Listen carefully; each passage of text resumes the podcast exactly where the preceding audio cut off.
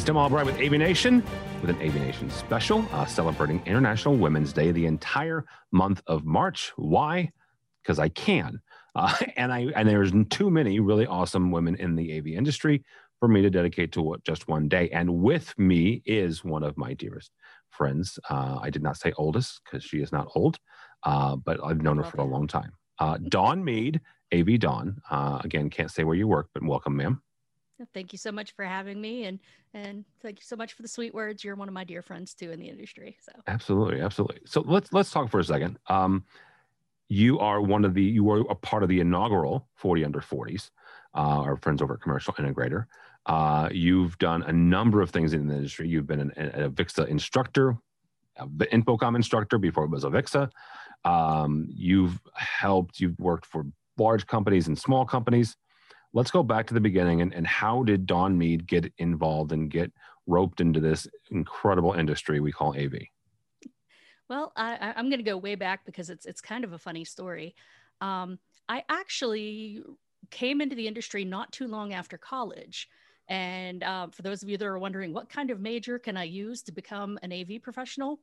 I was a double major for undergrad, English and dance. And the so... dance thing still is awesome. so yeah, I had completely, uh, as my late father said, completely useless degrees that he paid way too much money for. Um, but being the nerd that I am, I also took some on campus work uh, for the physics department, but more importantly, for the computer science department. And I worked in the computer labs, helping students that weren't super familiar with how, to, how the computers worked in the late 90s when it was still becoming more of a thing and helping them with printing papers and, and formatting, you know, essays and things like that um, from the technical front. So that's kind of where I learned to merge my communication skills with technical skills. God love them, most of the guys, and it was mostly guys that worked for the computer science department and, and were computer science majors. They were brilliant at technology, but some of them were not that great at talking to people, not just women, but people in general. Yeah. so I was kind of, even right from the start, translating from tech to normal people for the normal people um, which is a theme you'll see recurring. After college, I went sort of into marketing and advertising. Um, moved from Pittsburgh, my home area, to Maryland for a guy. I know, I know, I failed the Bechdel test. Um, I, I, moved down here for a guy, my my boyfriend at the time, now my ex husband, um, who is also in the industry, and uh, I got a job at an ad agency, and I was working on advertising campaigns and also hand coding HTML websites back before drag and drop and easy websites were a thing and every five year old could build one. You had to have people that knew how to write HTML. And my lovely geeky friends in college showed me how to do that. So uh, I started there. Um, within about a year, the commute to the ad agency and just the atmosphere of the ad agency was not good. It was pretty toxic. And my now ex said, Hey, I'll support you for, for a few months to find a different gig you know, we'll, we'll take care of you on that front. Just find something you're good at and enjoy. In the meantime, this AV integrator I work for wants a website because websites are the new thing now. So can you maybe come in and build him a website freelance? So sure, you know, I'll do a little freelance gig, write a website, get it up and running. And I went to the company, I, th- I believe they're out of business now, but it was called Advanced Video Systems here in Maryland and uh, went there, built them their very first website from scratch, uh, HTML and registering with GoDaddy and all, the whole rigmarole. And um, they said, This is great. You know, we could use probably maybe some office help if you're looking for work until you find something in your field. I said, Sure. And the day I started as just office help and doing their website on a more permanent basis, their AV salesman didn't show up they had a big proposal. He had gotten a big bonus the week, uh, the Friday before, and apparently went on a bender and was never seen or heard from again. Uh, so they said, "Oh crap, we need someone to help us with sales, and you did kind of markety stuff. How's about it?" And so that's how I became an AV professional. And uh, it, it was cool because being a tech geek, I love technology, and I looked around and said, "Oh my god, I can get paid to play with big kid toys. This is awesome." didn't know it was a career possibility, but I'm down for it. And then immediately followed that thought with, oh crap, now I got to learn all this technology. So, you know, found InfoComm, started taking classes, and the rest is history. Well, and, and talk about you know, the the transition and and the translation because you mentioned the fact of, of taking you know geek speak and, and, and converting it into into normal speak uh, for normal people. Right. That's what you've done almost your entire career. Uh, both from and we we we we somewhat joke if if you watch any AV week um, in the last good lord ten years, uh, you'll see Dawn eh, you know right now every six weeks at least. Um, she currently works for an, for an end user. However, she still does it right for the end user, right? She's an in-house. Um, Joe Way will say an in-house integrator, but you're you in-house consultant, and but you're still con, you know converting and translating. How do you do that? How do you um, take some of that technical speak and you know convert that into normal people speak right? You know uh, you know words and, and phrases and, and use you know how do you communicate what somebody a switcher right? A 16 by 16 switcher what the engineer god love them is trying to you know accomplish and you convert that into language that an executive or a you know IT professional can understand. Right. Well uh, it helps to have a different mindset you know if you've if you've ever seen me on AV Week, you hear me say all the time, nobody cares about your gray boxes, and we love gray boxes in this industry. But the truth of the fact is, if you're not in this industry, you're not excited about a gray box that does something fancy, you know? So you have to start thinking of yourself if you're in sales marketing, if you're in sales engineering, or if you're in training, if you're if you're a tech, think of yourself as an interpreter. And the first rule of being an interpreter is you can't interpret a language you don't understand. Yeah. So number 1, go out and learn as much as you can. If you already know the technical stuff, figure out analogies or or or metaphors for what you're doing.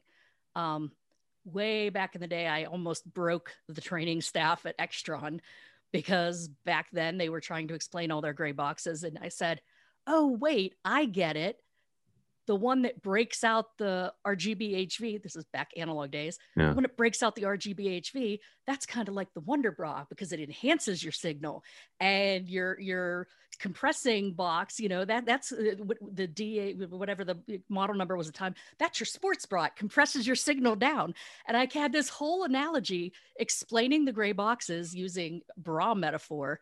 And all the guys in the room were appalled, and all the women in the room were like, I get it so it's a case of, you know, know your customer, whether they're male, female, whether they're high level, C level executives or receptionists, secretaries, assistants that happen to be the one that the CEO level calls to set up the room.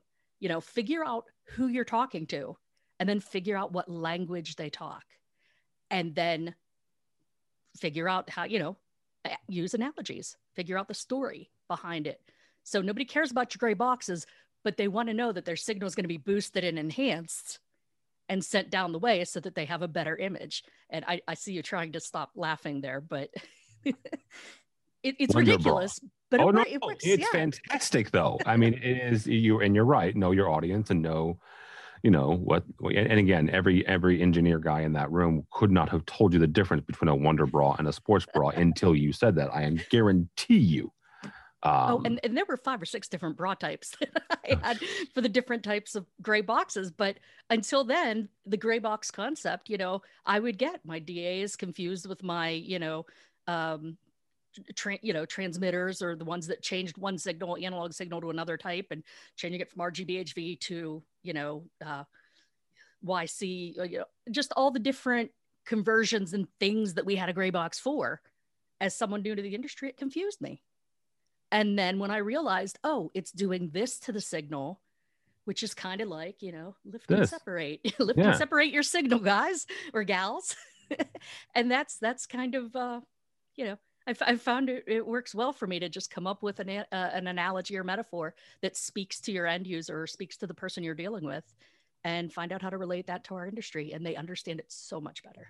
Yeah, absolutely let's like turn the corner here uh, uh, for a minute here because one, one of the parts of these interviews that we're doing um, deals with challenges that, that you've faced and again you've you've been in different parts of the industry um, you've never officially worked for a manufacturer.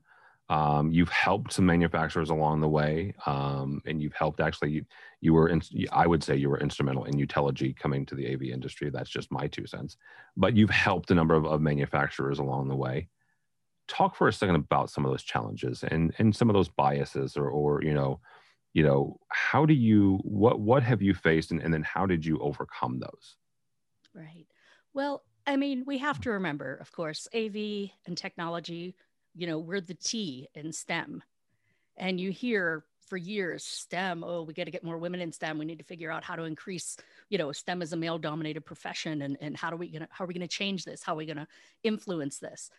And and to some extent that's very true. You know, when I started, there were very few women in our industry over the most of 20 years I've been in the industry, it's changed significantly. There are a lot more women, but I guarantee when there's no COVID and there's 40,000 people in a convention center for InfoComm or, or ISE or CES or whatever, there's still going to be no lines in the ladies' rooms and there's going to be lines at the men's rooms. I mean, that's, that's the reality. There's still so many fewer women than there are men. So I think the first thing that we have to overcome is sort of an inherent bias. You know, science and technology, that's boy stuff. Let's buy our boys video games. Let's buy our girls barbie dolls. You yeah. know that sort of thinking hinders the the the approach or the under the welcoming of women. Um, i will say this and i've said this right from the start in this industry. Of the stem fields and i have a lot of female friends who are computer scientists who are lab coat scientists with the goggles working in chemistry and and, and um, neurology and things like that. Um, any of the mathematics even i have some math friends. All of them face the same problems very male dominated industries. But i will say that of the different stem fields that i've had experience with or known people with experience with av is the most welcoming to women. I've found that within the industry on the whole you know, of course there's always going to be you know a caveman or a you know a old old style like oh this is guys work but on the whole, most men have been incredibly welcoming of women. Most of my mentors in the industry have, of course, been male until I started meeting some of the more influential women, you know, Corey, Corey Schaefer and, and Jan Sandri and, and, you know, so many more. But up until that point, it was, it was dudes. it was, you know, to, to, to quote our friend over at, over at AVIXA before she got in trouble with her box, you know, AV's a sausage fest sometimes. Yeah. And, um, you know, to be a woman, you have to first accept that, have a little bit of a thick skin, know you're going to run into those at this point Neanderthals who don't think women can understand technology. But the biggest thing is you have to learn because if you go into a room ill prepared or without the technical knowledge, you're just going to prove their point. And it's a case of you have to learn twice as much and have a series of letters behind your name or a series of experiences on your CV or your resume to prove you deserve to be in the room. Once people get to know you, they get to know your reputation, you're welcomed, you know, but it's just that that shortcut, that shorthand that a guy walks in in an AV shirt, you know, with a with a company logo. For the most part, they assume he knows what he's talking about. A woman walks in, she better have a, a CTS or or you know, a, whatever the Crestron or Extron or, or, or whoever, you know, certifi- advanced certifications are, yeah. she better be able to talk technically and she better have some history with the company or else you become, and this is not directed to anyone that is involved with AV Nation or has been, but you become a bless her heart Kelly. Because when I was, it's, this is not Kelly Perkins. I love you. This is not about you. Yeah. Um, when I first started in the industry and was taking all the classes frantically, there was a lovely girl who worked for a company on the periphery of AV. It was AV, but it kind of wasn't, you know, uh, one of our like furniture or whiteboard or something, you know, not not the gray box companies. And she was a salesperson and she knew nothing, bless her heart, about the technology to the point that anytime we had a meeting with her, the entire company referred to her as bless her heart Kelly.